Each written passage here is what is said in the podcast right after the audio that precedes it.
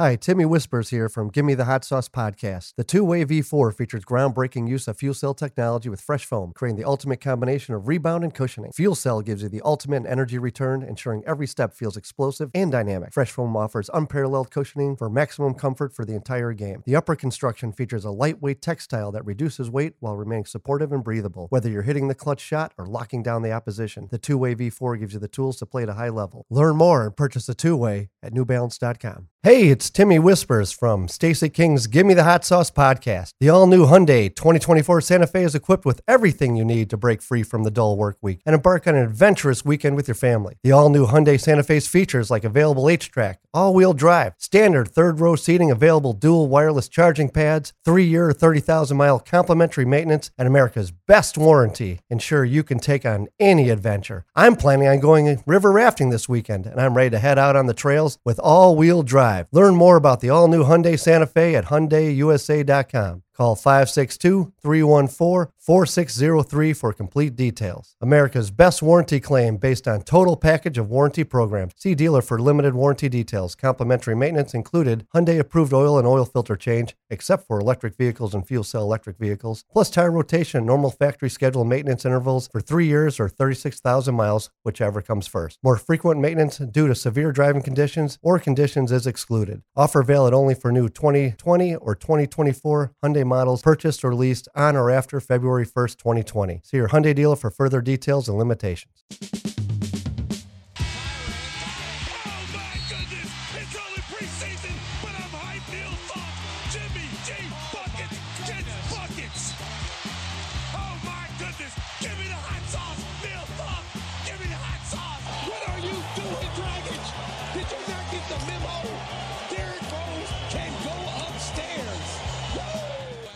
Hi again, everyone. Time for a brand new episode of the Give Me the Hot Sauce podcast. Stacey King alongside Timmy Whispers just finished a high level business meeting and he's joined us. Or he came back from the bathroom, one of the two. Well, there's more decisions made in the bathroom than the boardroom, as they say. Oh my goodness. So you got big news to tell us about? Anything going on? Nothing yet, but when it yet. happens, you guys will be first to know. Wow. Da, da, da, da. Can't wait. That's going to be fun stuff. Hey, want to thank everybody who uh, reached out and, and said some kind words about our interview last week with Phil Jackson, the Zen Master. Of course, Phil does not do a lot of media. He agreed to join Stacey, his former player, and we had a lot of fun talking to Phil. We're glad that the folks out there enjoyed it. We had a lot of people that uh, tuned in on YouTube and on the various podcast platforms, and it was great to have Phil on. You know what? We, you know, here at Give Me the Hot Sauce America, we aim for the best. Okay. We try to bring the best guests that we possibly can find. I call it big game fishing. I throw the line out there. Sometimes you get some nibbles, Mark. Sometimes you catch a little bluegill, you got to throw it back. And then there's other times you you catch a shark, That's right. and we caught a shark. A few sharks this year. We got another champion bull coming up. Scott Williams, the tank, is going to join us. The He uh, wrote a new book, Through the Fire, talking about some personal adversity that he went through as a Through young man that helped shaped his life.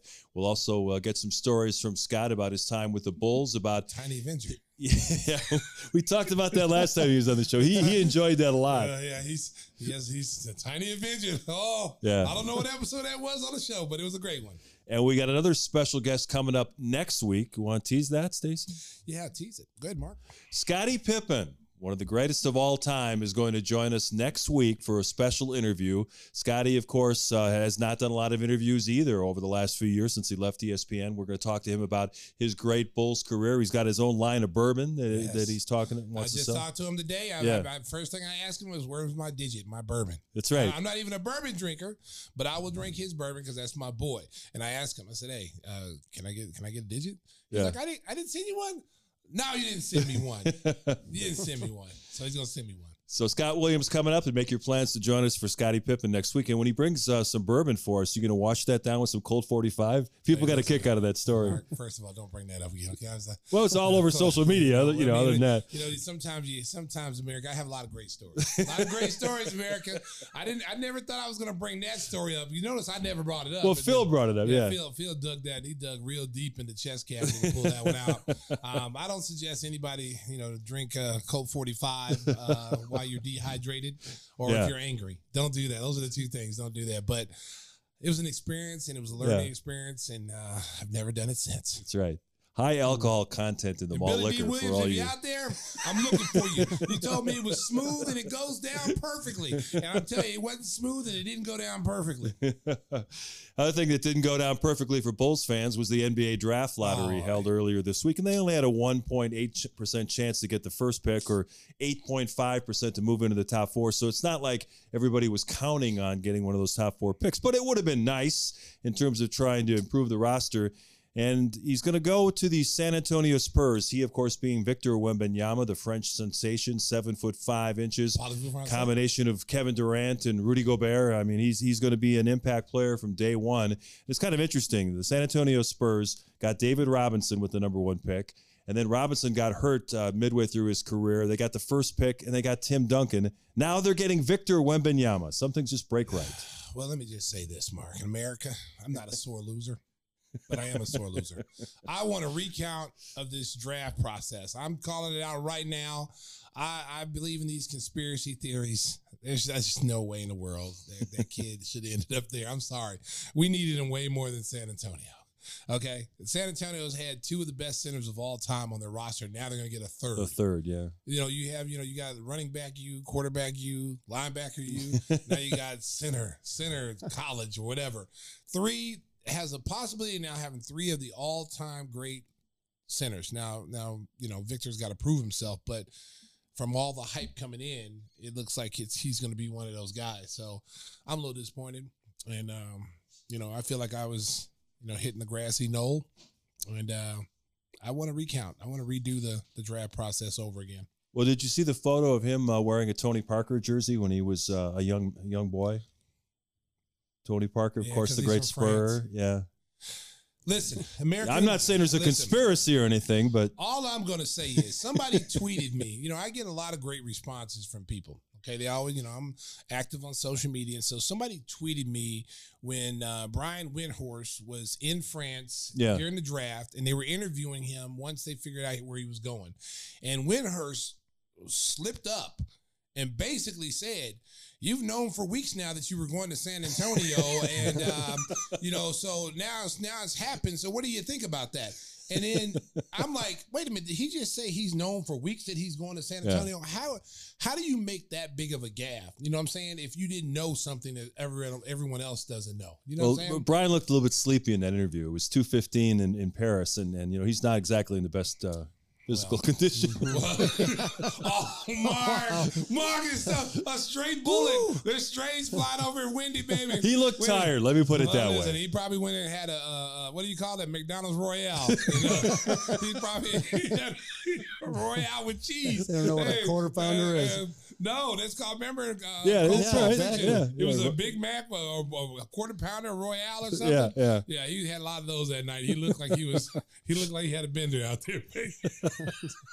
So conspiracy theories aside, uh, the way things shook out, Portland moved up from five to three, and they're trying to get some veteran help to Ooh. pacify Damian Lillard, who says, "Build a championship team around me." He doesn't want to f- ask for a trade. He wants to play his entire career in Portland. He's on a long-term contract. The Bulls right now are owed a pick from the uh, Lauri Markkanen trade via Portland.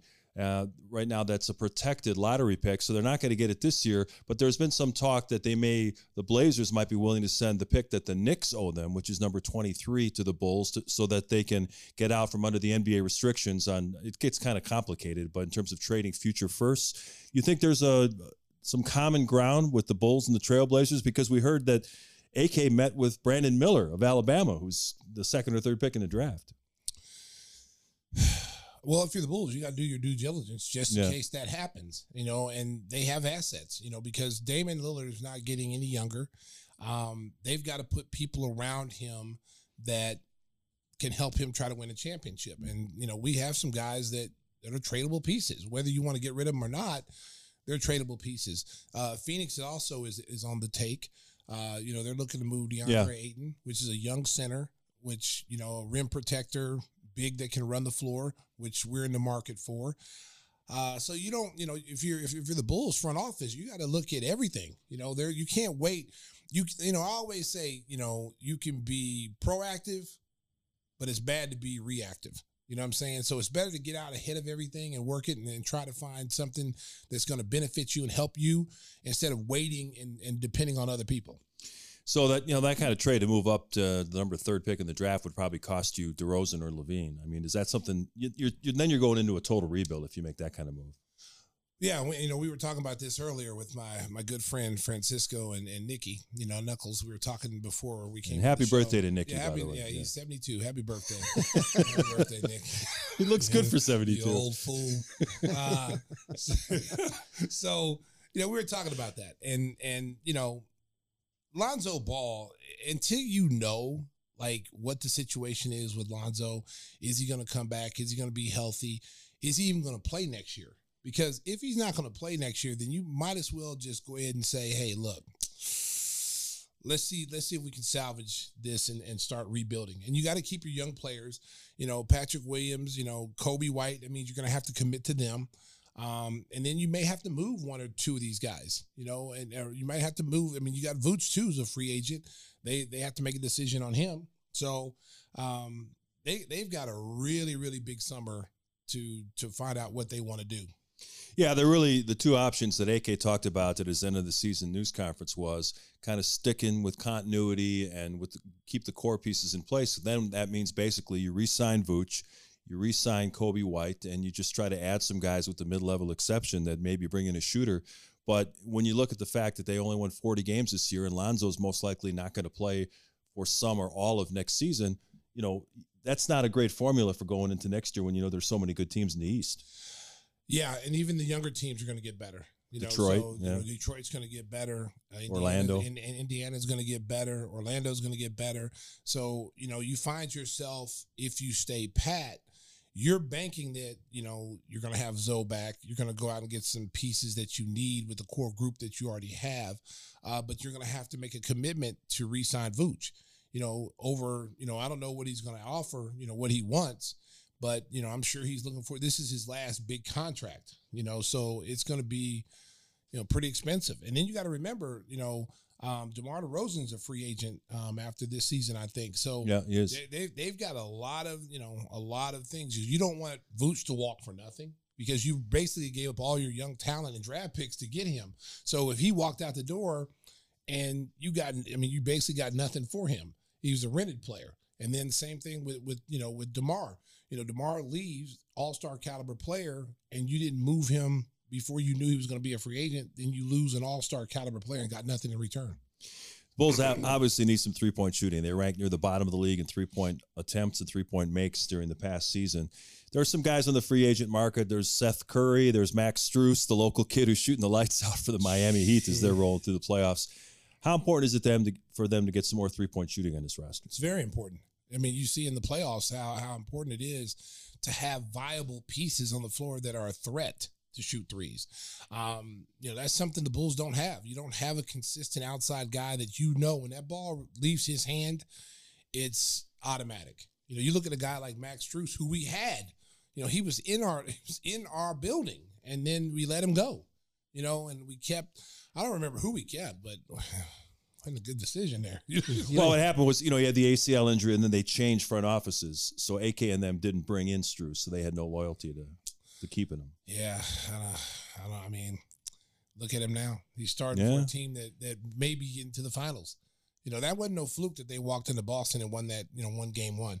You know, Jimmy Butler is playing out of his mind right now. So, uh, and with the you know Duncan Robinson, who's a guy who's been basically on the bench most of the season, they had to play him with Tyler Herro being out. He had to come in and give him some scoring, and they're not worried about his defense. They feel they, they can cover it up out there with the with the you know Bam uh, and Jimmy and Kyle Lowry, and they've been able to do that.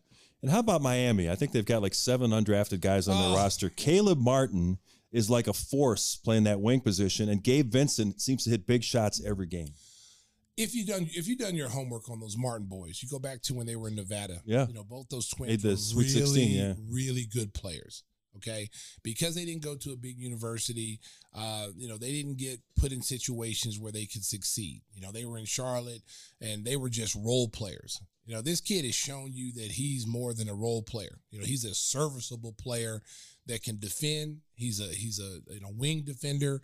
He can knock down threes. He can handle the ball at six foot six, six foot seven, and he's what everyone is looking for. You know, a, a, a guy with long arms that's very athletic that can guard, switch, and guard different people. And you know, bottom line is, you, you know, he's one of these guys that people want. The Bulls could use a guy like that. You Yeah, don't think uh, AK is looking at this saying, "Hey, we had a better regular season than the Heat, and if we had just beat them in that play-in game, we might." They had them. him. spot." They had them beat. yeah, you know, but it's- right? could that be a possibility? They well, can't that's that. thinking Bulls right? fans are worried the fact that they're going to say, "Well, that could have been us." Exactly. That went all the way through to the Eastern Conference Finals. No, Yeah, but I mean, that- just being honest. yeah, I keep it real here, no cap. Okay, that wouldn't have been us. Yeah. wouldn't have been us because we, you know, we have so many. There were so many holes in this team. You know, this team. Anytime you're up 14, 15 points and you lose, you you can't be a really serious contender because you can't finish games. This Yeah. team, this team did not show you that they can they can finish games. They had Miami beat. They Yeah. had them beat. All they had to do was finish the game. we saw a lot of games like that during this past that, season. that's what I'm saying, Mark. And that's not a, that's not a knock on this team. It's being honest. Yeah. You know, if you're going to be a team that's going to go deep into the playoffs, you have to be a finisher. You got to have guys that can finish games for you. Jimmy Butler by himself is a finisher. When Jimmy wasn't in the game in the series, and I think it was Game Two in New York, and he set out, that team played really, really well without him. But in that fourth quarter, down the stretch, that three, four minute stretch in the end of the game, when they needed someone to close the game out, he wasn't there. And they ended up losing a very close game to the Knicks. But then when Jimmy came back, you saw the difference that he makes. You got to be able to finish. To get to get to where Miami is doing, you got to remember too, people forget Miami wasn't a very good defensive team this year no, compared to how they were in the past. Okay. This was a very average Miami defense. They have been one of the best defensive teams in the playoffs right now. They're on a hot streak defensively. Yeah, and you know, you look at uh, what Miami did in Game One against Boston, and it was Jimmy Butler had the ball in his hands every half court possession. He was facilitating, he was getting in the paint, either scoring for himself, getting to the free throw line, or kicking it out to one of their open three point shooters. On the other side of the court, Jayson Tatum was traveling. He he didn't score in the fourth quarter in that game. He had 30 points, but he had zero in the fourth quarter when it was winning time. And you know, you look at the difference in a in a guy like Jimmy Butler who's not afraid of anything. And I know a lot of Bulls fans are reaching, oh man, why do we trade him? Well, you got to remember, Jimmy was looking for a max deal. He ended up going to Minnesota, wore out his welcome there, went to Philly. They didn't want to keep him. And now he's in Miami. He's found a home and he's playing great. He's a top 10 player in the mm-hmm. league, but that not, wouldn't necessarily have happened here. Well, America, let me tell you, Jimmy needed structure. Jimmy's always had Buzz Williams and at Marquette was a guy that Jimmy respected, and mm-hmm. you know there was there was there was law there. You know there wasn't law in Minnesota, even though Tom Thibodeau was a coach and and Jimmy had played for him. You know Jimmy didn't like the front office. It wasn't that he didn't like Thibs. He was against the front office, so therefore he didn't play. He played good, but he he wore out his welcome there. You go to you go to Philadelphia, same thing. You know, he wore out his welcome. You go to Miami where they have culture, the Heat culture, just like you. I always say you have culture. You look at you know you look at the New England Patriots culture, San Antonio Spurs, teams that win strong culture. They have strong leadership.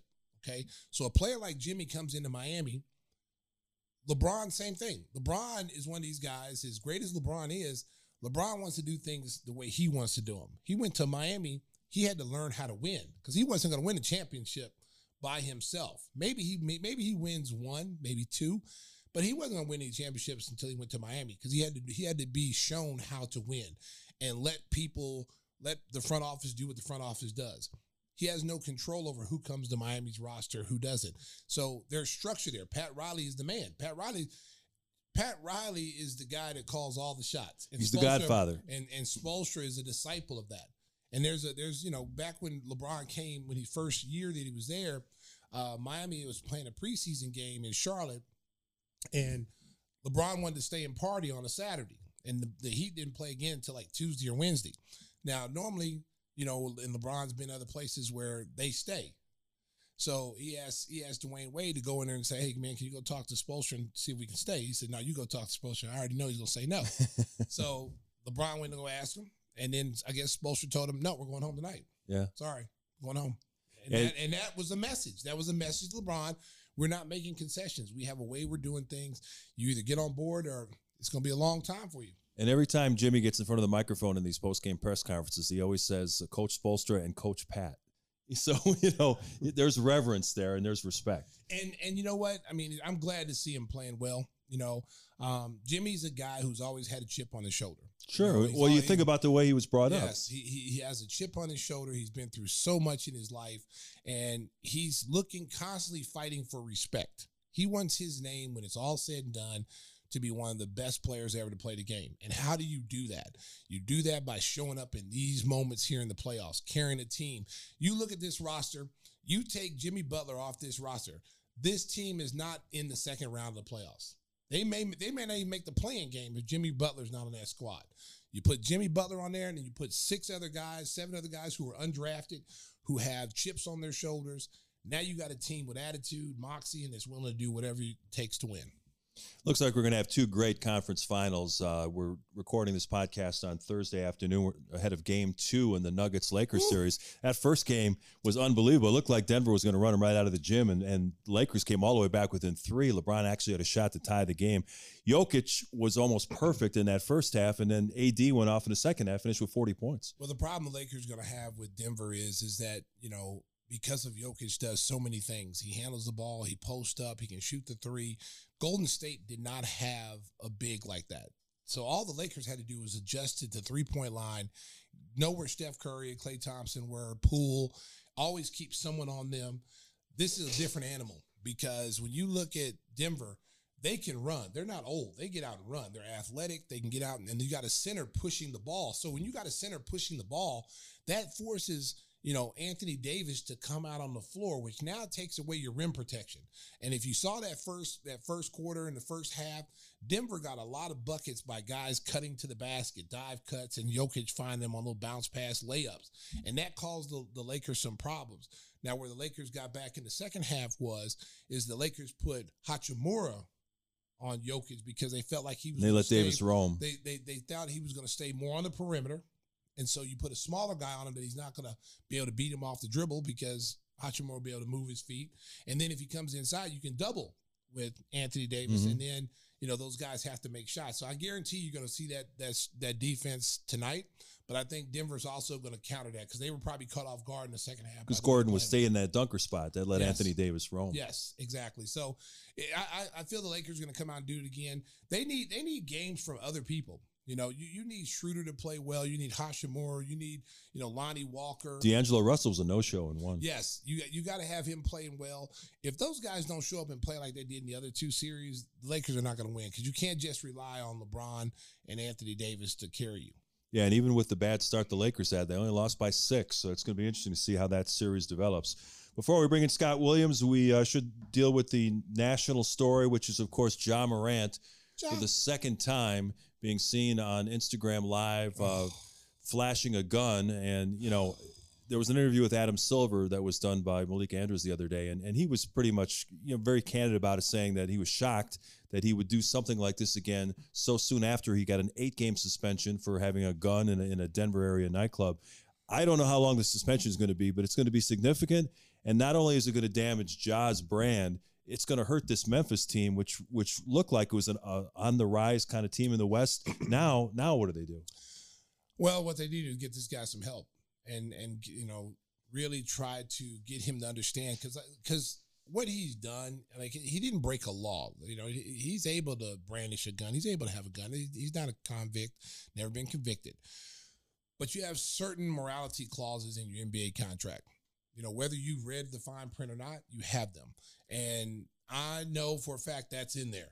So he probably didn't read it. But it shows you that he has no respect for authority because here you are you just not less than a month has gone by since you got suspended. And really everybody wants to blame Dillon Brooks.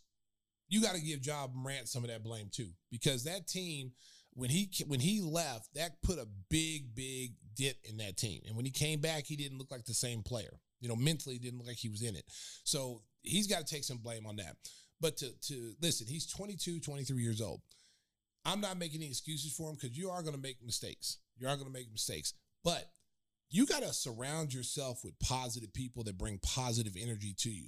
You don't want to be around negative people, the yes men. You know, his father, I don't know his dad, um, but from the videos I see, you know, the dad is always, you know, basically like his best friend. You know, he's hanging out at the clubs and making it rain. And, you know, as a father, you can't do those kind of things. You got to see that your son is getting out of control.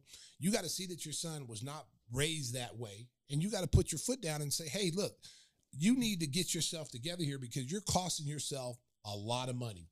And trust me, the NBA is going to be here long after Ja Morant is Right. done. There's true. great players coming every single year. And Nike's getting ready to drop them, I think, because they did the same thing to Kyrie Irving. Uh, you know, they they took his shoe off the market and then they dropped him.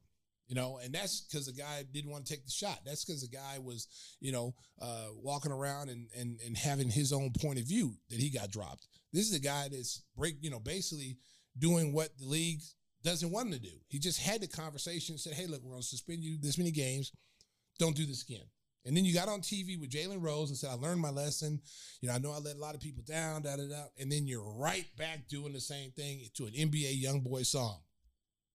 Clap, clap, bang, bang. Oh, Lord. Come on, Ja Morant. Stop it, son. Damn.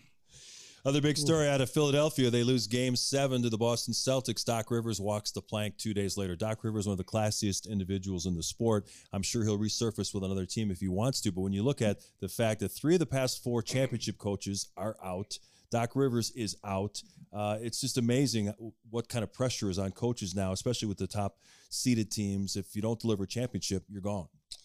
It's sad, too, because, again, I've never seen a coach shoot a basketball, get a rebound, or play defense. It falls on the players. And what you're doing now is just like we do every single day now. You know, we accommodate, we coddle people. We don't give people responsibilities and hold people accountable for their actions. You know, you got a guy, you know, you're in the playoffs. I mean, how do you, if you're James Harden, how are you going to, to Las Vegas to hang out at strip clubs and eat lemon pepper wings and you're in the Yeah. playoffs? How can you Good even wings. be, how can you even, how can you even be serious about your craft? If that's what you're doing, you're flying clear from the East Coast to the West Coast to go hang out. When you are in a, you're the second round of the playoffs, trying to get to the Eastern Conference Finals, and you have an opportunity because the winner out of Boston and Philadelphia had to be the favorites to get to the finals, yeah. and you got a chance to do that. And so now you find yourself, you know, you go in there, and obviously, you know, I heard where Embiid was really devastated that Doc Rivers got fired. And then there's rumors that Harden was the one who did it. And then he's, you know, he came with Daryl Morey. Morey's the general manager. These players have to start being held accountable. You know, you got to stop blaming the coaches. I mean, unless they're just blatant, you know, they, you know, they're really Except like- for Budenholzer. We can definitely blame him. well, you know, I, yeah, I'm not, Yeah. but but you got to stop blaming the players. And and like I said, there's a lot of good coaches. Who would have thought that these coaches would be on the market right now? Right. Yeah. I, mean, mean, you consider the alone amount of wins these guys have uh, Let alone accumulated. one. well, well, if you're But- mediocre, you get an extension. Yeah, if you overachieve with a bad team, right? Who what are you saying? I'm not. Who am I talking about? Yeah, who you Might be a local coach. Oh, oh, Shots a- fired. shots, Ooh, straight sorry, bullets. did I do that? Yeah. Wow, this Oh, guy here. But you know what though? Hey, You know what I no mean? one, no one would have. Yeah, exactly. What? no one would have thought. No one would have thought these coaches would have been there. I mean, Nick Nurse. You got, you know, you got uh, Monty Williams, Monty Williams, Budenholzer. yeah, Budenholzer. And now you know, Doc. And then you got to remember, before all those guys, it was, uh, you know, Frank um, from the Lakers. Um, Right. Yeah. I'm, I'm, I'm drawing a blank too. Oh, Frank Vogel. Vogel. Frank Vogel. He's Oh, interviewed for some of these yeah, jobs. Yeah. Frank Vogel. I mean, Yeah. a championship coach. I mean, it was in the bubble, but he won a championship. Yeah. And he was fired a few years later. So coaching, coaching now, I'm telling you, the expectations now is win or find another job. yeah. Hey, our guy Tank is in the waiting room. Scott Williams ready to join us on Gimme the Hot Sauce. We'll have more NBA talk with Scott. But first, I want to tell you about our friend Jeff Vukovic at Nationwide Insurance. When it comes to insurance for your auto, home, and business, make sure you contact the king of insurance, our buddy Nationwide agent Jeff Vukovic. You can reach him at jeffvuk.com. That's Jeff, V-U-K.com. And he has the best jingle in the business, Stace. Nationwide is on your side. We'll see if Scott Williams wants to sing when he joins us next on Give Me the Hot Sauce.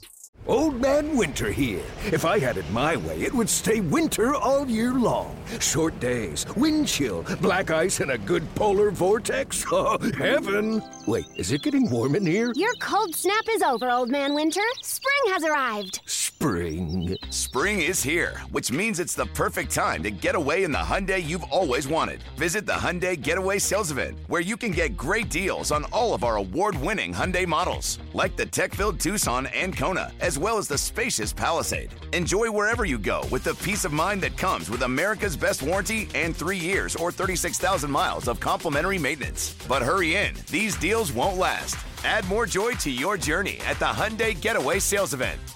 Now get 0% APR or up to 1500 bonus cash on the Hyundai Tucson. Now, during the Hyundai Getaway Sales Event. Offers end soon. Call 562 314 4603 for details.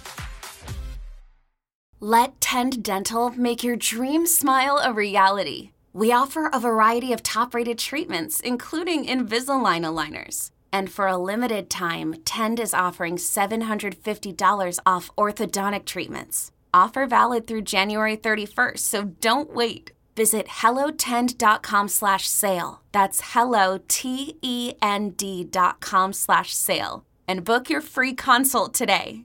It's our pleasure to welcome in Stacey's good friend Scott Williams, who joins us. Scott, we had you on a couple of years ago, and people uh, people love that show. So we're glad to have you back. Obviously, we're going to talk a lot of basketball. We're also talk about uh, your new book, Through the Fire. But first, let's just catch up. What do you, what have you been doing with yourself these days? I will appreciate you guys having me back on. Uh, I really love this show. I got a chance to catch some of the uh, the show that you did with Phil Jackson. Our my old coach there got me started in the NBA, and I think you guys just do a great job. So this year, uh, it seems like it's been a, a whirlwind. The book has come, finally come out. It took me much longer to get it done than I thought. Through the Fire, a memoir of trauma and loss, basketball and triumph, has been kind of my baby project here for the last two and a half years. While I've been doing commentating over at Grand Canyon University. Shout out to the Lopes Lopes Up. Uh, they've made the NC2A tournament in basketball two of the last three years. So excited about them. And then following these Suns uh, into the playoffs until they ran into a buzzsaw in the Denver Nuggets. Um, this kid Jokic uh, King uh, is unlike any big man um, since you know Kareem Abdul-Jabbar, Bill Russell, Wilt Chamberlain, Shaquille O'Neal. Things he can do out on that floor with his footwork, his vision, his passing ability, his soft touch around the basket. Uh, he had a triple double in a game one against the Lakers with six minutes to go in the third quarter. you know, went on to score 34 points, 21 boards, and uh, 14 assists. So uh, it's been a pleasure to be able to watch that guy perform. Talking about Phoenix, are, are they are they I know it's traumatic because I think everybody in Phoenix thought this team had a chance to get out of the, the Western Conference and with Kevin Durant trade. Uh, you know, I don't think they visioned Chris Paul being hurt, but they feel they still felt the team had enough to win a get to the championship and at least challenge for a title. Are they are they devastated right now? Are, are they in panic mode because you fired Monty Williams and it's like, oh man, it just seemed like that was quick and, and drastic. Well, a little shell shock. There's no doubt about that. I think the team had expectations of winning a championship, at least getting to the NBA Finals. Anything less than the Western Conference Finals was going to be a huge disappointment uh, when they first traded for Durant. But as uh, bad luck sometimes falls on a basketball team, a freak injury in warm-ups prior to a game to Kevin Durant to ankle cost him six to eight games of much needed time on the floor with his teammates Booker, Chris Paul, and DeAndre Ayton, and the rest of the starters. So he wasn't getting a lot of chemistry with those cats, not getting real comfortable uh, offensively. As a result, he never had one of those Kevin Durant moment games where he's dropping in 50 points and he's six and nine from the three point line and, uh, you know, dishing out uh, eight to 12 assists and just never, never the most spectacular player on the floor. And I say that even though he was a free throw away from having a 40 point game in game number three of that Nuggets series, it just Booker seemed to be the guy during that playoff run that Oberys was carrying the Suns this postseason. The injury to Chris Paul, I honestly believe hurt. Uh, the team would get in situations where the Nuggets would go on runs. They did not have that leadership to steady the ship on the floor. Monty Williams at times seemed as though he lacked uh, the ability to make adjustments on the fly when the Nuggets were putting on a 17 0 run to end the first quarter, uh, scoring 81 points in the first half. He had no answers. Uh, and that was pretty much the end of the series there. And having a poor showing and a must win game at home uh, back to back years, once to the Mavericks and then again to the Denver Nuggets, was enough to uh, cost Monty his job. For those folks watching on YouTube, you can see over Scott's right shoulder, he's got proudly displayed the front page of the Chicago Tribune after the Yeah. three championships I got it in my for the Chicago today. Bulls. And we, of course, have uh, banners decorating our office here in pa- beautiful Palatine. Scott, you know, when you were playing, I don't remember if there were, the story was reported about uh, the nice the Bulls like that was reported about your childhood and, and the tragedy that befell you when you were in North Carolina. Was that story reported in Chicago? And and and furthermore, what, what was your motivation in, in getting out front publicly and, and telling your story in this new book? Well, uh, you know, a few people did know. There was a couple articles written, um, but not everybody knew my story. Um, and it all kind of hatched as an idea uh, during the middle of the pandemic or the height of the pandemic when, you know, the NC2A tournament was canceled and the uh, NBA season was shut down, Major League Baseball was shut down. We had no sports.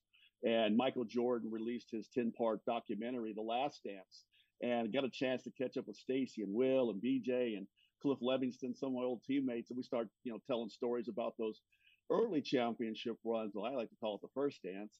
And I start putting some of those stories on social media, and uh, people start saying, "Hey, why don't you write a biography about that? Uh, we like them the stories." So I got with this guy named Ben Guest who was working on a book, and I said, "I'll help you with yours if you help me with mine." And I start telling stories about Chicago and, and even North Carolina. But he said, "Scott, what happened before uh, you got to North Carolina growing up?" And that's when it got real and it got raw and real emotional. I grew up in a house with a lot of domestic abuse, both physical and um, a ton of verbal, uh, directed at me, my brother, and my mother. And um, I share all those stories in the book and, and the shame I had of um, trying to keep that from um, the outside world and uh, all the, I guess, horror that we were living with. I, I write about having to stack pots and pans in front of my bedroom door. So if my father would walk into the room, I would I'll be alerted. Um, uh, having to sneak out of the second story of, of our of our home and, and hiding in a neighbor's house that I had the key to. I was taking care of their plants while they were away on vacation, waiting for my mother to come home. So, you know, we could come back and, and, you know, be there for her and felt it was safer to come home when she was uh, around. So, um, that, that was painful. Um, I got a knock on my door from my coach.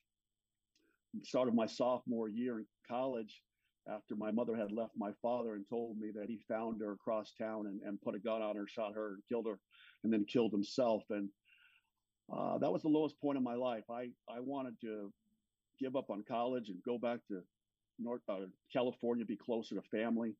And Coach Smith just said no. He wanted me close. He had promised my mother that he would look out for me when I was away at school.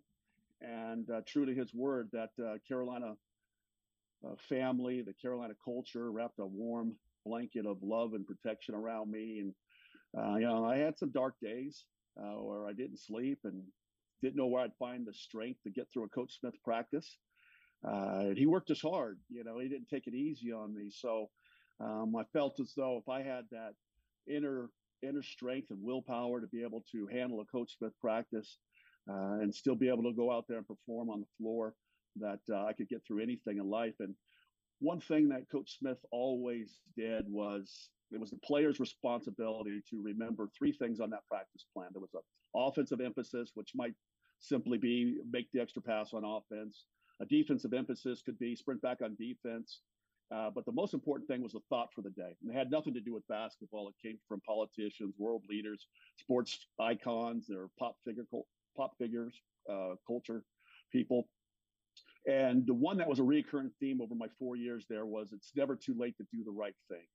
And so I released my book. I, I wrote it, and there was days that I thought, "There's no way I'm telling some of these stories out in public for fear of the Twitter trolls, and it's real. I talk about uh, wetting the bed uh, as an 18 year old and as a senior in high school, uh, and I didn't know why, uh, you know, but it, it, it's that fear and that trauma going to sleep every night, and I, I didn't want that, you know, that knowledge out there. It's embarrassing, but I thought about what my mother did and the sacrifices that she made and how she wanted me and my brother to be strong, confident individuals. Um, she didn't raise no punks, no sissies. So um, I put it out there and that's being well received. My hope is that uh, I will help a young man or a young girl or even a young woman in, a, an abusive situation. Uh, I'm going to say I'm going to save a life, but I hope I can change one and alter one. They can see that if I can make it and achieve my goals of getting a college degree and my dream of playing the NBA, so can they achieve their goals and their dreams as well. Yeah, Scott, that's that's one of the things I, I think that you know people need to know that a lot of times athletes get we're looked at as superhuman, like we don't have issues behind the scenes, we don't have things that they're dealing with. Uh, because we're on a certain level, but you know we bleed, we cry, we hurt like everybody else, and it's it's good to see you know, yourself and some of these athletes like DeMar DeRozan, who talks about mental health, come out and Kevin Love, who are not afraid, who are coming out telling their stories, telling people like, hey, look, you know, these things happen to me. I'm human, you know. Um, as this was going on when you're writing this book, I know because I know how, how important your mom is, and my mom is the same way. I'm, you know, moms are sacred, man. Though they're they're on a totally different, you know, pedestal when it comes to moms. You know, um, Tell our tell our listeners a little bit about your mom and and you know how much she meant to you. Yeah, King. First, that first part of what you said is so important. Mental health. I think 35 years ago, you know, probably even 25 years ago, uh, if an athlete had some sort of um, issues and they were struggling with their mental health, it was looked at as a sign of weakness. And nowadays, it's not so much anymore. It's great to see these teams are helping players. I know Wiggins, uh, the Ja Morant, uh, has got some issues uh, and they're addressing them and they're getting some support from the team uh, as well as the NBA, and not just the NBA, but a lot of a lot of different um, sports organizations, even tennis and golf. So I'm so glad to see that that uh, is not the stigma that it used to be. You know, my mother was my everything uh, growing up. She was uh, the first one that taught me how to play uh, baseball when I was three years younger than my brother. Uh, he didn't want me tagging along with him all the time. Uh, it was my mother that took me in the backyard, would hit grounders to me, and taught me how to get my mitt down on the ground and uh, catch a ball in my in my glove and, and, get it out quickly and be able to aim and fire and throw it back to her or put the ball the bat on the ball, watching it uh, with my eyes. Um, you know, those are the early memories that I have of getting my first love from from my from my mother. She's five ten, long legs, uh, beautiful smile, dimples and uh, just a beautiful woman. You know, quick to quick to laugh or tell a joke. Uh, always had a smile on her face, even though um, you know, like I said, we we were um, a, a, household. I mean, and, and it, from the outside, everything looked good. You know, two story suburban house, swimming pool in the backyard with a jacuzzi and a fire pit. You know, a Cadillac and a Volvo in the driveway. Um, there's people that have come up to me that lived on my street that went to high school with me had no idea of some of the horrors that uh, my brother, mother, and I were going through.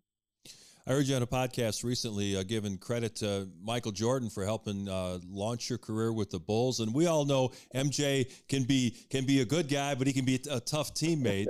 Um, and we also know Jerry Krause is about as stubborn a guy as there come. And Michael, in the past, he tried to get Walter Davis on the team at the end of Walter's career, and he tried to uh, you know, push other North Carolina guys to Krause, and Krause always wanted to say, "This is my team. I, I you know, I do the roster. You know, don't don't bother me with this stuff." so how did how, how, did it work? You know, I, you told a story about that you worked out with MJ in the summer before training camp, and eventually that led to Krause inviting you to training camp because you were an undrafted guy, even though you had great stats at North Carolina. How much of a role did MJ have, and what were your conversations like with Jerry leading up to being invited to training camp? yeah, I, write about this in my in my book. I um, I was pro- kind of projected to be a, a, low lottery pick or a first rounder, and I slipped all the way out of the draft. And a lot of it had to do with uh, my right shoulder would sublex or dislocate in basketball games, and uh, so I go undrafted. And um, there was a small window for undrafted rookie free agents back in the you know late '80s, early '90s to try to stick and make a team. And just so happened Fred Whitfield, who was a buddy of Michael George, was putting on a basketball camp for underprivileged kids about an hour down the road from Chapel Hill in Greensboro.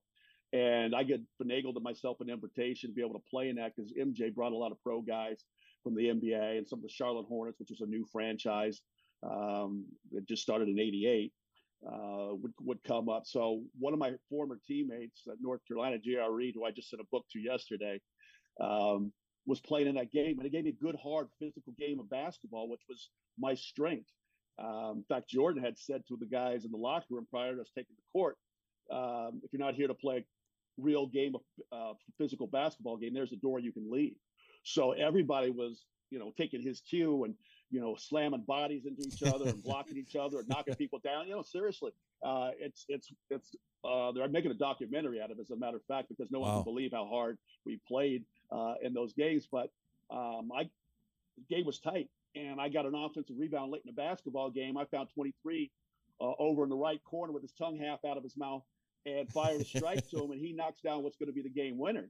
So I remember him getting in this red Corvette after the game. And what I didn't know was Fred Whitfield was tells the story that he immediately gets on the phone with Jerry Krause, who, as you guys know, is the general manager of the Chicago Bulls, and says you should give Williams a tryout.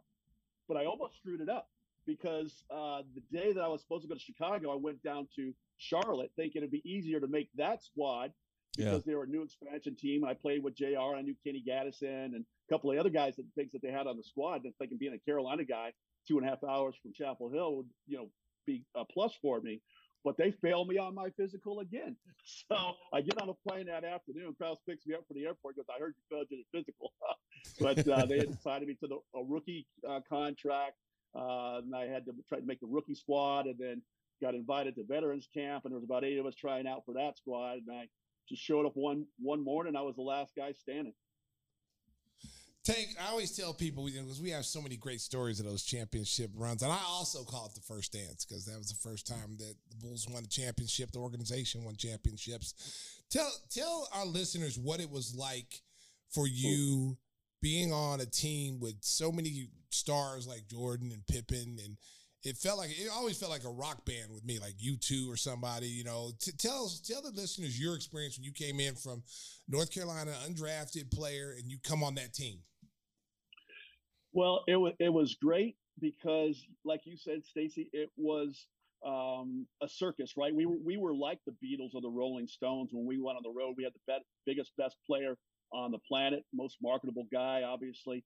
Um, people flocked to his style of play uh, so everywhere we went, there was you know people cheering for us on the road as well as on the home. I remember going to Cleveland and landed at two o'clock in the morning because we had played the night before, and there's you know 157, uh, 200 people outside of our hotel just to get a glimpse of MJ in a snowstorm.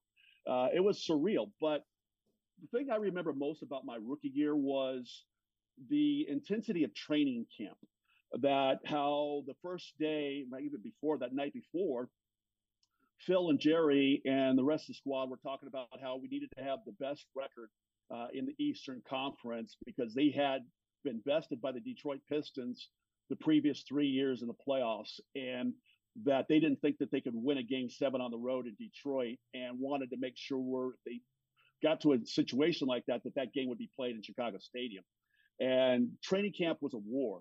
Uh, MJ was a smoldering beast the way he the way he attacked every drill, um, all of our scrimmages, and everybody else fell in line, took that that cue, beat the snot out of one another, as as you know, for you know two and a half, three hours every day, full contact for 14 straight days.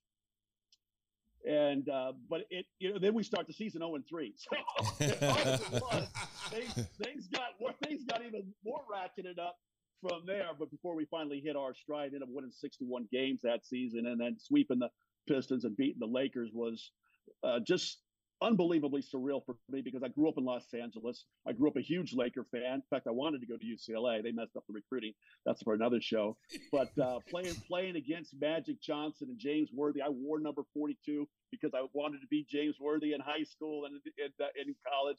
Sorry, James. I felt I did a bad job of uh, trying to uh, be as good as that Hall of Famer. But um, that was just an unbelievable moment. I remember after we won the championship, going into that locker room being happy, but also crying because my mother wasn't there for to be able to celebrate, which was a goal of a shared goal of ours of winning that NBA championship.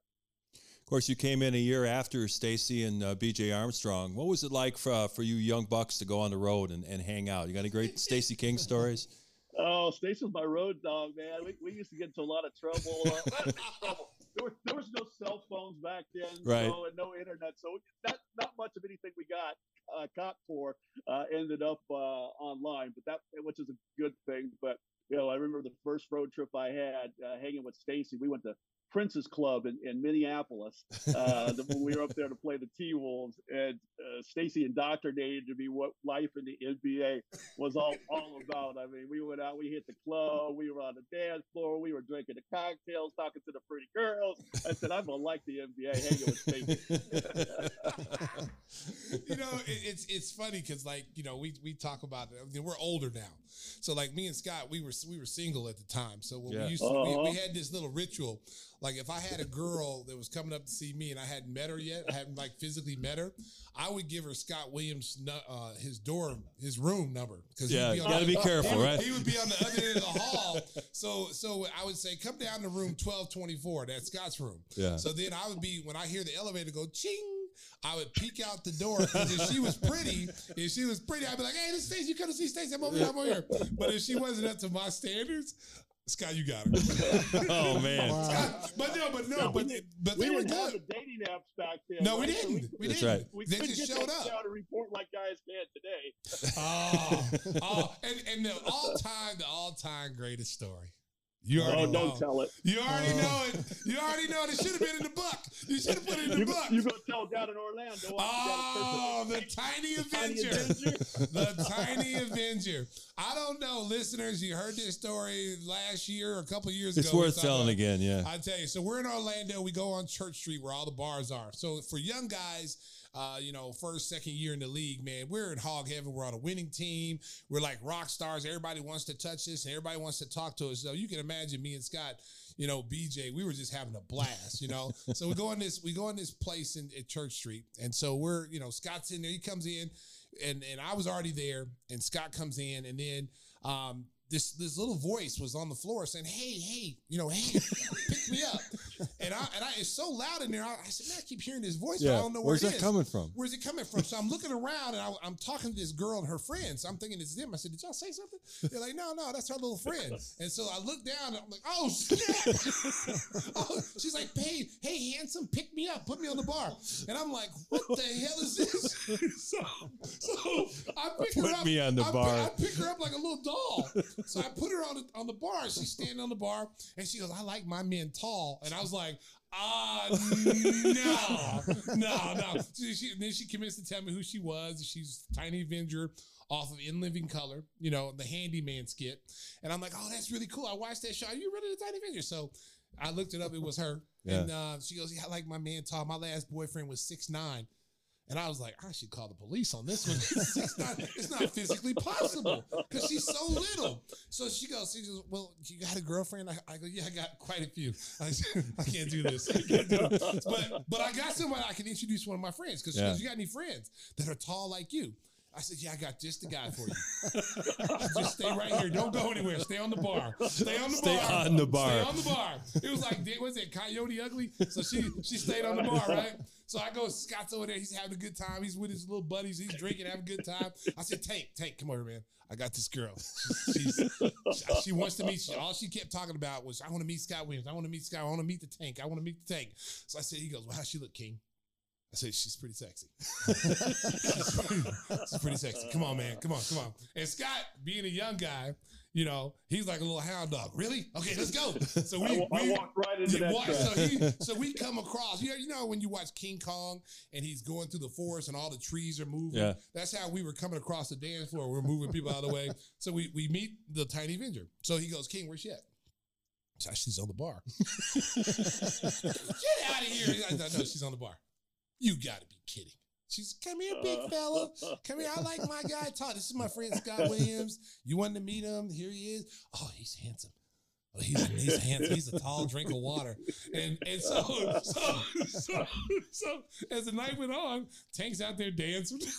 like, they're like, they're like, dance with a girl.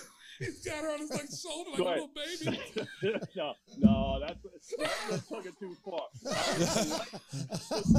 Don't tell anybody, King. King, don't tell anybody. Don't worry, I ain't saying nothing. Tank. What happened at the end of the night, Tank? What happened at the end of the night? hey, hey, Hey, they had no cell phones. In your grave.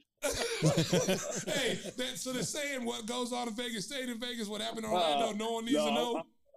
I, no, I don't want to put no false accusations out there. I, I, I, I bought her a drink. I was polite and went on about the rest of my business.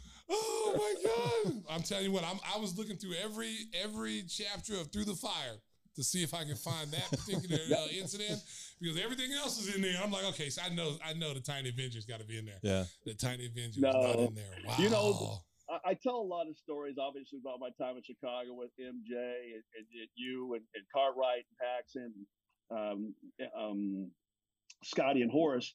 Uh, but one thing I wanted this, the book to, to be about was I wanted it to stand on my own two legs. I didn't want to share too many things with, you know, to be a sensational book. It's not a tell uh, tell all book.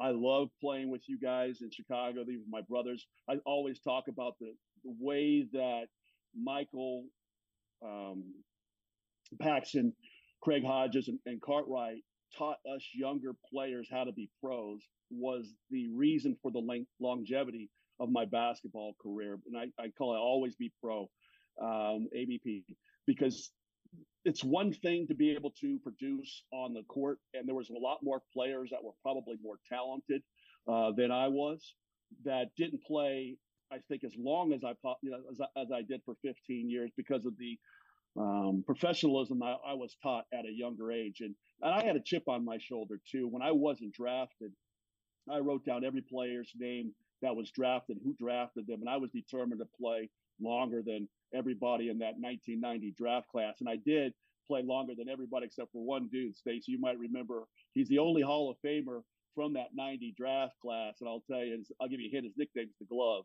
Oh, Oh, all right, Gary Payton. Yeah. Wow, I didn't know. I didn't Yeah, know Yeah, that. 15 Gary years in the NBA for Scott Williams. Yeah, I played 50. I think GP played 17, won a championship, I believe, at the end of his career uh, down in Miami.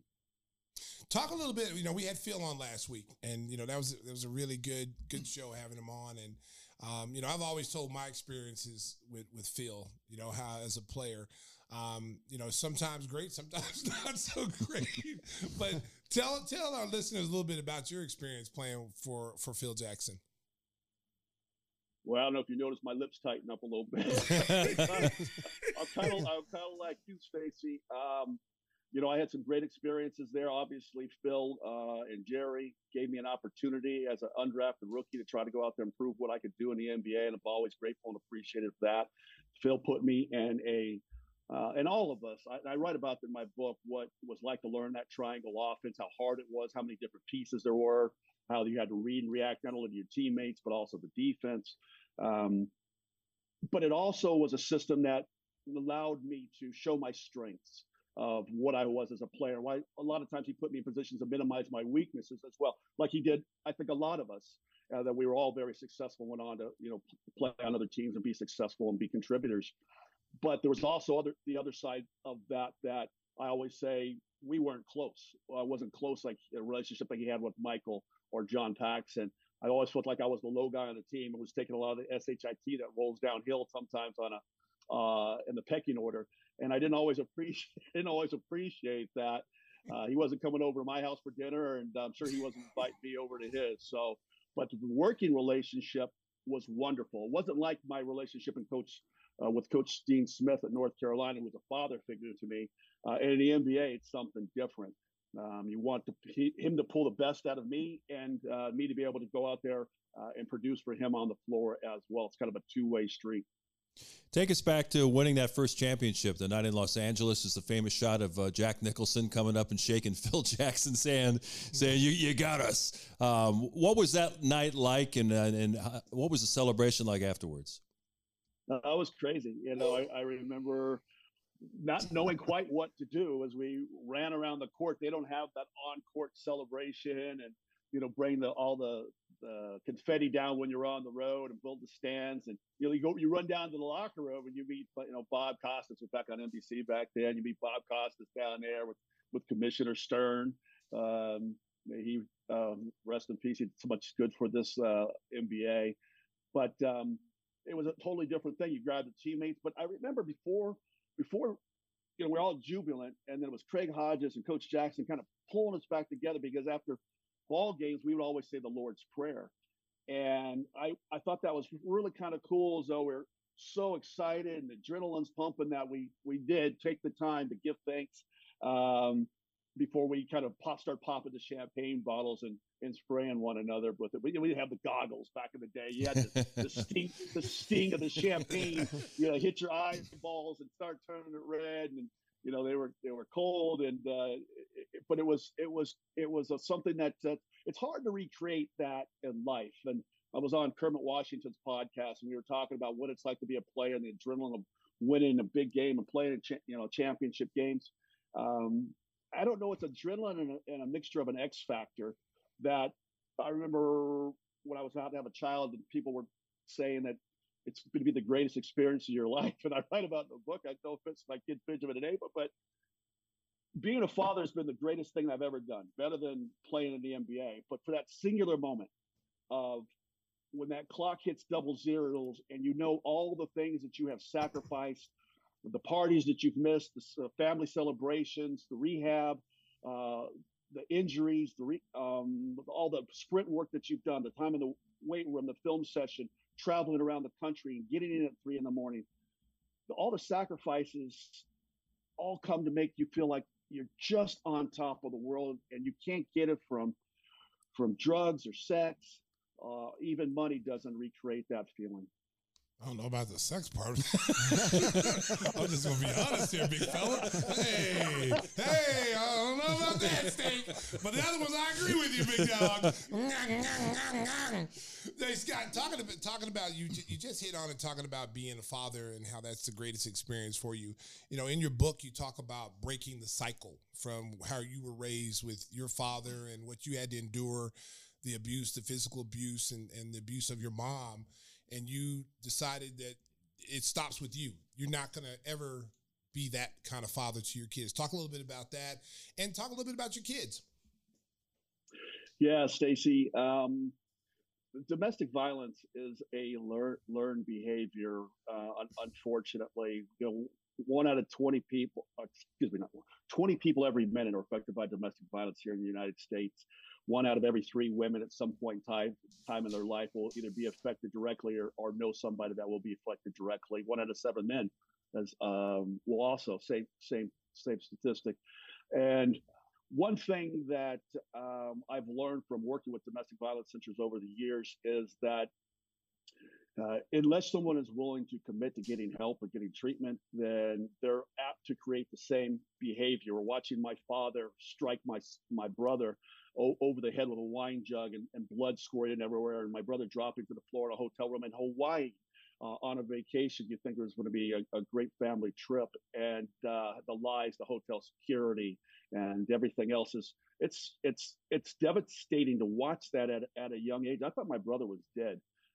I honestly did. I, I've never seen so much blood before in my entire life, and that that was something that I I never ever wanted to bring that type of one uh, d- direct physical violence, but also the yelling, the verbal uh, abuse to uh, my relationships. So, um, talking about that with my uh, kids, with people that I uh, trust and, and counselors, and, and how to break that cycle is very important for people that have find themselves, young people that find themselves uh, in the same similar situation that I, I was in, because it's a lot of shame, a lot, lot, lot of shame that goes with uh, being in a household such as that. And, you know, think of this, it was just, you know, physical and verbal abuse. I can't even imagine uh, people that I've had spoken to that have opened up to me that have been sexually uh, abused as well. That's also something that is, is passed on from from generation to generation. But my kids are fantastic. Benjamin, 21 now, um, down in Austin, working in with the Austin Spurs program. I know he's over the moon excited about the opportunity to that they got the number one pick in that uh, the big seven foot five guy from France. I could always butcher the uh, pronunciation of his last name, but uh, you know that he, he's going to be coming to, to uh, the um, San Antonio Austin uh, area, so he'll get a chance to watch him play a lot. My daughter Ava is 20 now. Uh, she's a fantastic down there in Austin as well. She was number one equestrian rider uh, and just loves horses. So she's uh, working in that in that field, the equestrian field as well. So big shout out to Benjamin Ava. I'm, I'm sure we'll be watching uh, this, if not live, uh, down the road. Well, Stacey already uh, kind of embarrassed you once, but now's the portion of the program where we ask our third member of, the, of our group, uh, Tim Kelly, to ask a question, which you, you got to buckle in for this because you never know what he's going to ask. He always does some private research and comes up with something that we don't know about. Well, I got a couple things for, for Scott. Well, one is uh, when uh, you were in a holey sweater, uh, Jordan said to you, "Hey, I could play nine holes on the front and another nine holes on the back." Is that is that a true story? well, I don't remember if it was Jordan or if it was Will Perdue. I uh, I kind of get that one mixed up. Yeah, you know, I was making a minute. I had this great red. It was a it was a, a Ralph Lauren sweater, so I was real proud of it. But it was getting a little tattered. I, I won't lie. I don't think there was nine holes in it. Exaggeration continues to grow, but it might have had a hole or two around the collar, or maybe down on the uh, on the backside for sure. But uh, you know, that was the great thing about being on those guys on those teams. You gotta have thick skin, you know. Oh, uh, yeah. and, and yeah, and I and I and I, and I write us in the, in the book a little bit about you know Stacey and Bill Cartwright and their and the relationship that the two of them had. Stacey was the master, uh, the best teammate I've ever had in 15 years of being able to do voice impersonations, and he had Bill's down to an art form.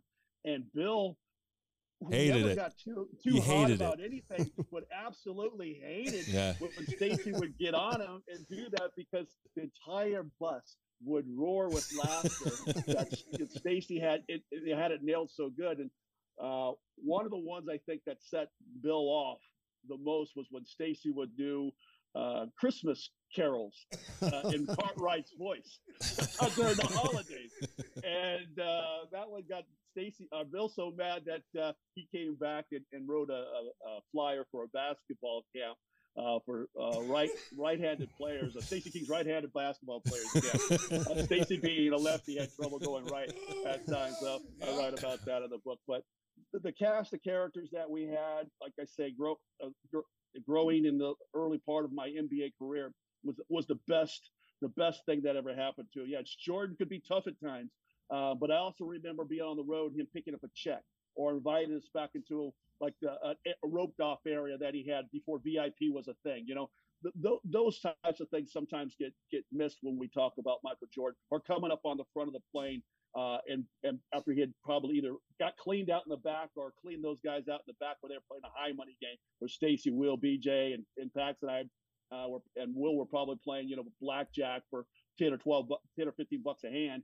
You know, he'd come up and be the dealer and say, Hey, I'll be the bank. You guys bet whatever makes you uncomfortable. You know, I, I looked at that as, as him trying to be part of the team and, and uh, being connected to what we were doing up in the front as well. Hey Scott. Uh, also, speaking of Bulls' big moments, uh, you came up uh, this past April in the in the news talking about that kid Calhoun when he hit the million dollar shot. Says Yeah. uh, you, Paxson, and Pippen went crazy, and what, Yeah, and, and then you also advocated for him to get his money. Yeah, you know, it was one of those things where um, you, when you're not always playing the rotation or whatever, you're looking and see what some of the things are going on during the timeouts. And I remember that, you know, million dollar shot from three quarters of the court, and it was obviously right in front of our our huddle, our bench. So when a kid hit the shot, you know, I gave him a big high five and a hug and started smacking him on his backside about seven or eight times. Uh, and I realized this dude just made more than I made my entire three years here. Playing on these minimum contracts with this one shot he just hit. So yeah, there was something about him having played some D three basketball, and uh, the insurance company didn't want to pay out. but Yeah. the Bulls stepped in, and they paid him uh, over twenty years. Wow. You know, it's funny you, you you talk about how we used to when we were, you know, on the sideline during the timeout, we'd always be watching the dancers or we'd be just, you know, just watching around. The the the time we had Robin Ficker. He came on our show. Oh, uh, yeah. The the Washington uh, Bullets Oh, now, yeah, the Wizards. We had him on the show and he was hilarious talking about some of the things. You remember him, right? Oh, sure. The heckler, came yeah. behind the visiting team's bench. I- and- I tell people- loved the- one time, remember the time he got on Jackson, started reading from Jackson? Yeah, book? yeah. The Maverick. well, that's the only time I'd seen Phil Jackson not know what to say. Oh, Phil was Phil was so mad. I mean, he was in. I mean, he'd read he'd read excerpts from the Jordan rules. I mean, everything. He was. I'm telling you, if he was in today's game, uh, and he was allowed to do that, he would be escorted out. The guys could not handle that kind of heckling. He was a master heckler, man. Phil got him back though. Oh. Started reading about his. Uh, Oh, the domestic abuse. Right. Yeah, I remember. He Yeah, had, domestic abuse. yeah, he Yeah, had, yeah. yeah, he had domestic violence, and it feels feels like, and he slapped his wife in the kitchen, and it started reading his thing. I'm like, oh, that's slow, Phil. And then, and then, because I remember in Maverick, it got Phil so mad that he even walked over to him and said, "That's really low, Robin. That's really low." And so then, when the role was reversed, Phil got him, and then Robin told him, "That's low, Phil. That's really low." yeah, But he got him. yeah, Phil, Phil wasn't. He wasn't from that Michelle Obama playbook of when they go low, I go high. Uh, Phil, No. Phil said, "We go low, I'll go even lower." Uh, and, and cut Rob, uh, cut him, cut him down. But I, I do remember, I do remember that guy uh, quite well, and and I remember I was told, do not engage with him. Just keep your mind focused on the basketball game. So to see Phil lose it and, go, and go back at him, that was that was kind of surprising.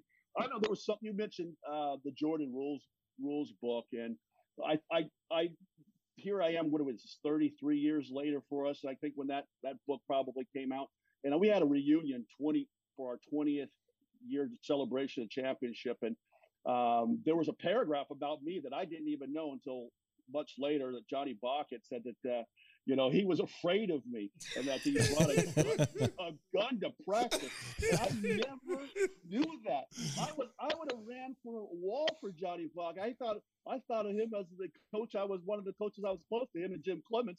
And uh, I was so shocked to hear that. You know, I'm not going to beat a guy that, that's no longer with us, but you know th- those types, that type of attitude. Uh, no wonder Phil Jackson's never contacted me in 30 years. Maybe those dudes are crazy. I thought I was crazy. You I, know I thought I was a great guy. I worked extremely hard for those dudes. You know what? You know it's funny? My rookie year, you know, because they had just played the Pistons before, and they, that's when Doug Collins got slammed on the on the table. They had the big fight at Chicago Stadium. So when I got to the Bull- when I got to the Bulls, my, I think my first preseason game, I got ejected for fighting Scott Hastings. Okay, so after the game, they come in the locker room, and then Johnny Bach sits next to me. He goes, "Hey, you know, I'm really proud of you. You know, you don't take any shit from anybody. I like that." He goes, "But you know what?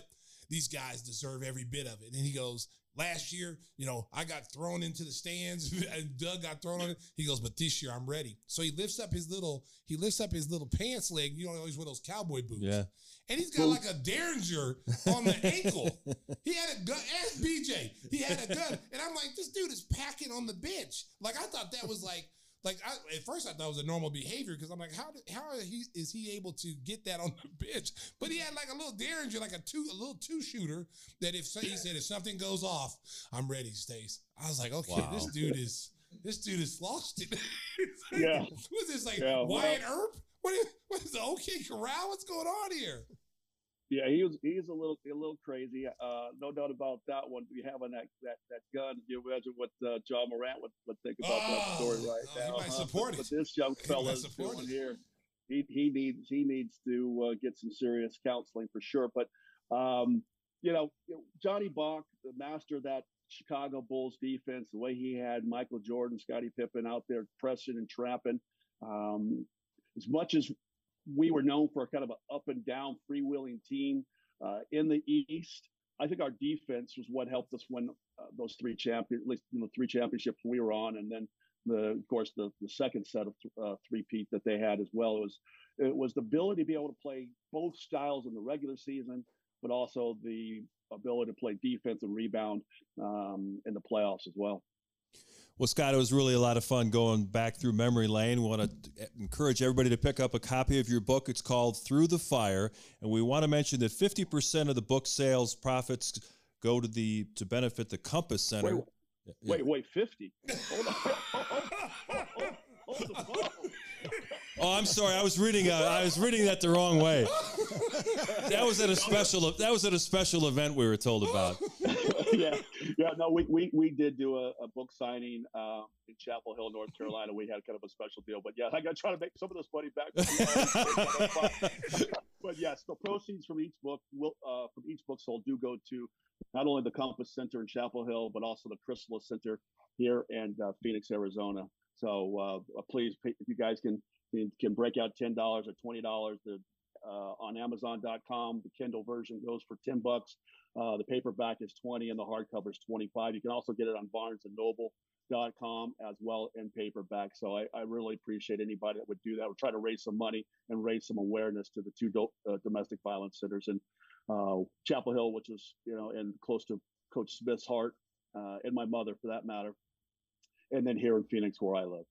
And Stacey's got some of his signature hot sauce heading your way. So we want to thank you again for joining us, Scott.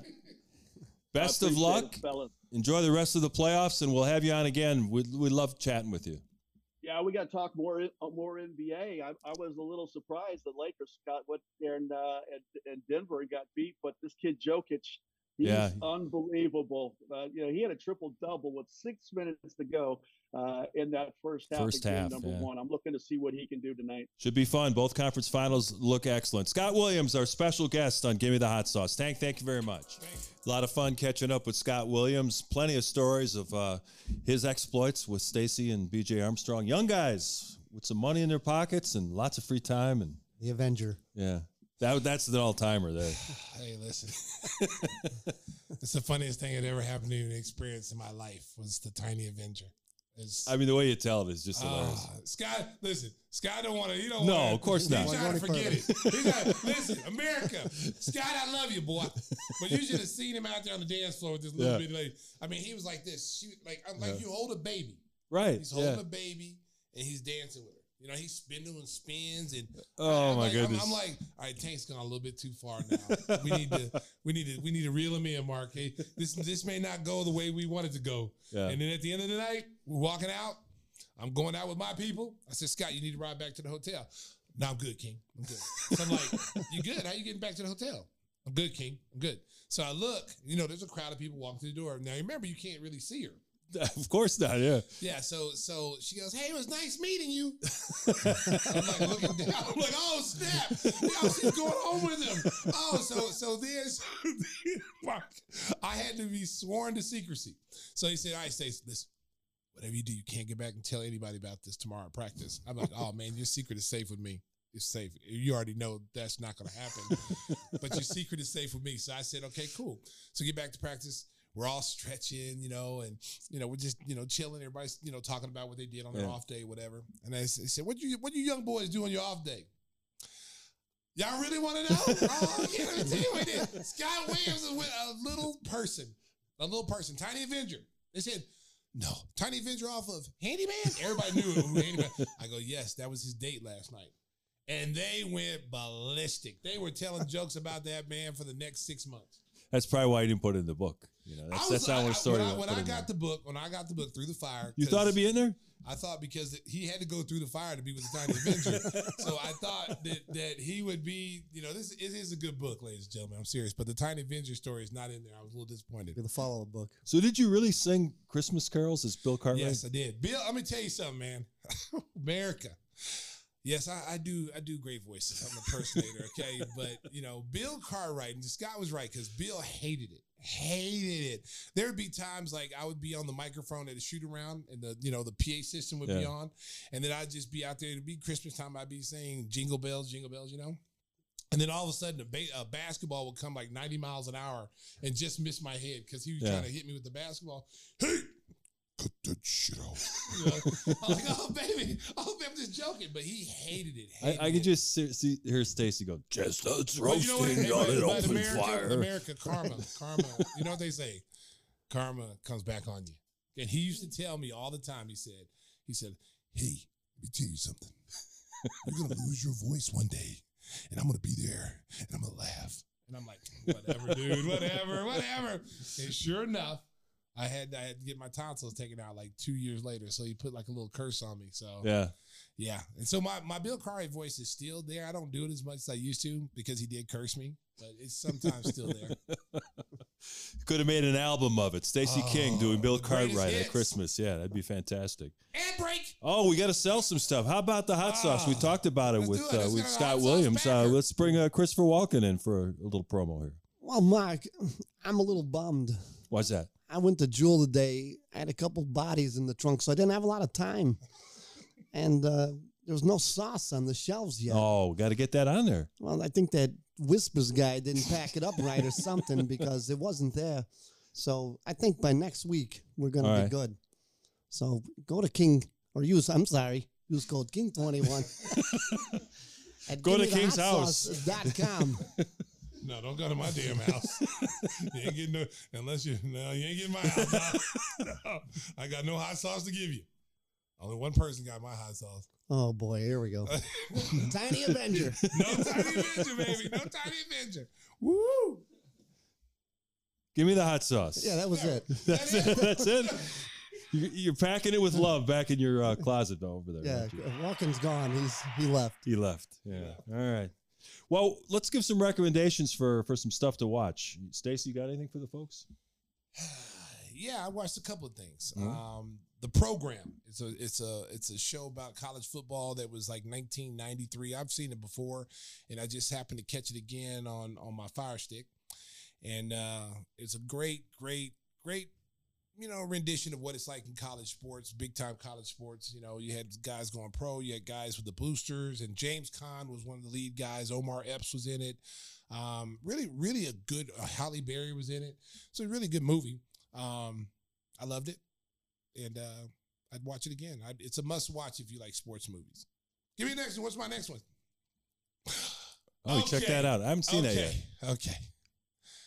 Good movie. Air. Good movie. Air. I have some complaints about the movie. I always think when you're going to do a, a true story, you got to try to get the people that match up to the people they're actually doing. Okay. That's the only way to me it, it really sells it. Okay. Miss Jordan's character reminds me of her, Viola Davis. I, I give thumbs up to that one. Okay. Uh, Phil Knight with with uh, Ben Affleck? Ben Affleck. I, no, I didn't. I didn't get that one. Sonny Vaccaro with with Matt Damon. Absolutely freaking not. Because Sonny Vaccaro looked more like grandfather on the Munsters. Right. That didn't. Yeah. that didn't look nothing like Sonny Vaccaro. Okay. Right. But the killer for me was David Falk, super agent of the 90s who had all the big Yeah. stars. He was my agent as well. Bird of prey. Oh my goodness. David David Falk is as bald as head as smooth as a baby's ass. Okay. He had no hair whatsoever. But in this movie, he's got a salad. He's got a full head of hair. Because I kept thinking, where's David Falk at? I'm looking for the bald headed guy, you know, that looks like, you know, Lex Luthor. I'm looking around, like, where's he at? Where's he at? I see this guy with full head of hair, young looking guy, nice looking guy. And it's uh oh, David Falk here. And I'm like, oh, hell no. hell no. He must have some creative control. And Dave is Yeah. my dude. Dave, uh, Dave, if you're watching the show, I know why you did it. I know how you did it. Nothing wrong with that. You know, nothing wrong with that. You want to put, you know, if you if you, you know, if if I'm gonna have somebody play me in a in a in a show, in a movie, I'm gonna play my own self. Because I'm you go. sexy. You know, some people might say Denzel, some people might say, you know, Shemar Moore, you know, Will Smith. I'm gonna play myself. Michael B. Okay? Jordan. No, no, no. You no, wanna have him do no, it? No, I don't No. want it. He- No. Since you used up now in Creed. Yeah, he's just, no, no, no, no. I, I just think I'm gonna play myself. I, I think I'm gonna play myself. Now, if someone's gonna play Whispers, guess who would play Whispers? Who do you think would play you Whispers in the show? And old Christopher Walken. No, no, no. You you give up? Yeah. Clay Aiken. Here no, it comes. no, that's close though. but no, not Clay oh, Aiken. Steve Buscemi. Oh yeah, Steve Buscemi. I yeah. can see I that. can see him. I can see him being whispers. Yeah. I can see him. I honestly, I thought about that the other day. I was watching Boardwalk Empire, and I was like, "That's Tim Kelly." There you go. So- yeah, that's a good one. Yeah, and Mark, you, if they were to have a live version of you, Mark, man, I'd probably have to say Wayne Newton. wow, Duncan Shane, huh? No, no, the young Wayne Dang. Newton. Wayne Newton had a great salad. Even in, Yeah. Wayne Newton in '90 had a great salad. Come Yeah, on, but Mark he's got Been perform- performing in Las Vegas for 80 years. Yeah, he's only 93 years old. Is he still alive? Yeah, still Yeah. performing. Still performing. Oh, see, that's what I'm saying. Yeah, well, it's more like weekend at Bernie's. They just had popped up out Wow. there. how are we going to How are we just gonna sit here Let's and roll talk? 'em out. You know what? You know what? Hey, Wayne Newton, if you're listening, you're probably not. If you're listening. If you're listening, if you're if you're alive sitting on a couch somewhere, hey man, keep doing what you're doing. Don't let these guys clown you. 93 years old. Hey man, more power. Yeah, you. we see Wayne Newton in the comments every week on yeah, YouTube. hey, so yeah, hey, he's, he's watching. Yeah. At 93, if I'm at 93, I'm hoping I got all my faculties. Hey, Whispers, you said you saw Bill Burr in Vegas. Yeah. Do you know he's the voice for an animated show on uh, Netflix called F is for Frank about a dysfunctional family? You Yeah, I've have you heard- checked I've- that out? I've not seen it. You got you got to watch it. I mean, obviously, it's all centered around his comedy. But I did catch one of Stacey's recommendations What's over that? the weekend. Cocaine Bear. What did you think? What did you think? That's one of the best movies I've seen in a long time. I told you. I mean, as far as just really knowing it's going to be the dumbest, stupidest thing I've ever seen, and just kick back and, and watching it, then it's grab the popcorn and just enjoy it. It's it's absolutely hilarious. I told Wow. you, it, it, the, the concept is stupid. And, and Oh, really? Yeah, the concept is stupid. Uh, uh, uh, Based on a true story, though. That's- it's that's- based on a true story. Which is even funny. The grizzly bear is is snorting cocaine. Okay. Yeah. And and when you think about that concept, and, And Ray then, Liotta. and then he gets yeah, and Ray Liotta's last, His last movie, movie. last movie's on there. He kills in it. And then you got uh you got uh Mayor Clay Davis off the wire. He's uh he's on there. You know he's uh he's uh, like Jesse uh, Tyler Ferguson. yeah. I mean it, there's a good little cast there. Oh, that's- a good little cast. That scene in the tree with Jesse But- Tyler Ferguson. Oh, oh yeah. I was laughing so hard. I was just uh, just great. Movie. So if you want a movie that you want to sit there and if you're not like you're not on drugs, but you think you're on drugs when you're watching it, Cocaine Bear. Wow. Yeah, I'm not advocating using drugs, but I'm telling you, when you watch Cocaine Bear, you're gonna be thinking you'll be starting to scratch yourself, thinking something's wrong with you. Be like Smokey in the hen house on Friday. Yeah. I think it's time to pull down the curtain on what are we watching this week. It's brought to our friends at Biggers Mazda. Their sizzling new Elgin location at Randall Road is the biggest Mazda store in the state of Illinois. Biggers is offering a bottle of Stacey's signature hot sauce with first test drives of new or pre-owned vehicles. It's your choice, everything from the coolest SUVs to the stunning Miata. Join the fun at 2100 Randall Road in Elgin at Biggers Mazda. Tell them that Wayne Newton sent you. Wayne Newton. Wow. I don't think I'm going to be able to live that down. I was Yeah, thinking maybe Tom Cruise or something. I get Wayne Newton. So Wayne Steve Newton. Buscemi and Wayne Newton. yeah, Yeah. You we'll know be we'll be Steve limping Buscemi's out of good. here. I, I no give him- self I esteem. give him Michael B. Jordan. He goes, no. No, no, no, no, no. I'm not Michael B. Jordan. I- you better listen. turn down Brad Pitt. Okay. Yeah, you know, I'm the black Brad Pitt. I told y'all, I'm one of the sexiest men in Montana. Yeah, you didn't mention that to Phil because you you know Phil would have been. Well, you know what? Phil would have been jealous because Yeah. he lives in Montana. Right. So he'd been mad. You've been that upstaging he Yeah. See, look at that. Look at that, America. There you go. 10 sexiest men alive in Montana. Oh, look. And I forgot Paris. about Paris. Oh, yeah, move see? over, Victor You know, Wembanyama. We got Stacy Stacey King. listen, they were over there yelling Parlez-vous français when I was over there. Yeah. Shout out to all my fans in France who follow me. Oh, the Princeton. Princeton. Oh, the Princeton man of the year. You know what? I'm, I'm a pretty smart guy. I really went to Harvard, but you know, but uh, you know, they put me on Princeton. I don't know why, but That was hey, during the NCAA run. Okay, yeah, it was. That was. Yeah, they won a couple of games. Yeah, Yeah, that's why I said I went to Princeton. that's exactly why. I, I lied. I didn't go to Princeton because they lost. Whoever won the national championship, UConn. That's where I went. Go Huskies. Before we get out of here, uh, we want to tell you about our folks at the Windy City Limousine. We'll Oh, help you get to back. where you need to go. Mike, is back. All right. Mike is back. He came back from Ireland. Let me get my little read here. Get the gold pipes ready. Windy City Limousine provides championship service. Making a reservation is so easy, it's a slam dunk. Let Windy City break the full court pressure or traffic and get you to your destination in style and on time.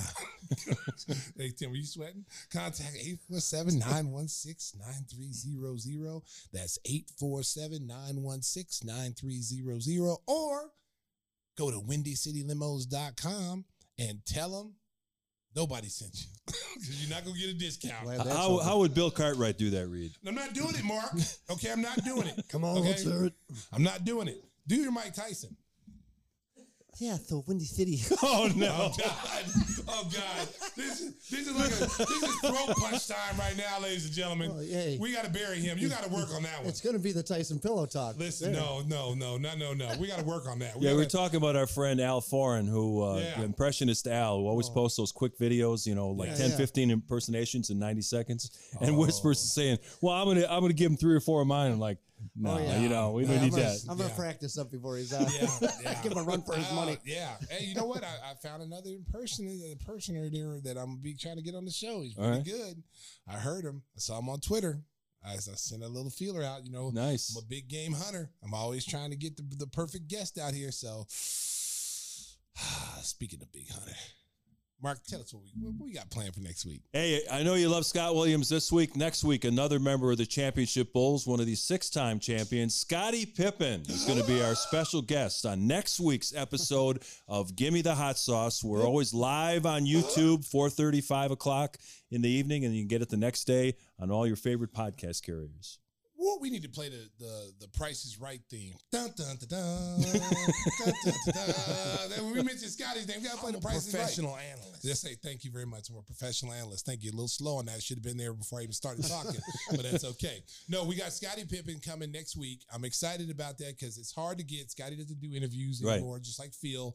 And uh, to us to be able to get him and come on my show, it's going to be a fun show. So if you had fun with Phil, which you guys did, make sure you tune in next week and and you know be watching the show next week. It's gonna be a lot of fun. Does Pip know the Tiny Avenger story? Nah, he, you know, he might know it. He might know it because he was in he was in the back. He was on the backside of it when I told it. So, Yeah. uh, but Scottie's gonna have some really really good stories too. He's he's you know all those teams that I played on. You know, there's millions of stories. A lot of those stories that can be aired and we can talk about, and there's other ones Others that behind the can't, scenes. Like yeah. Now, Scott wished we never talked about the Tiny Avenger and brought that out, but Yeah. it was so good of a story. I had Yeah. to do it. I had to do it. You can do that in the podcast world. Absolutely. I don't know if I do that on TV or anything, but you can do it on a podcast. And make sure you pick up a copy of Scott Williams' book. It's called Through the Fire. And some of the proceeds, not half, are going to go to help yeah, yeah. Victims stopped- of domestic he- he violence. yeah, he really stopped me right away. Hey, no! Oh no, it ain't half. Man's got to make a buck, I you know? make some money somehow. There you go. Time to bring down the curtain on this episode of Give Me the Hot Sauce. want to thank the Sriracha crew. Our guy Nikki celebrating a birthday. Happy birthday to him. today. Yeah. Happy 72nd birthday. And until next time, Stacey. Drive home safely. BB. Oh my goodness. Give me the hot sauce. Phil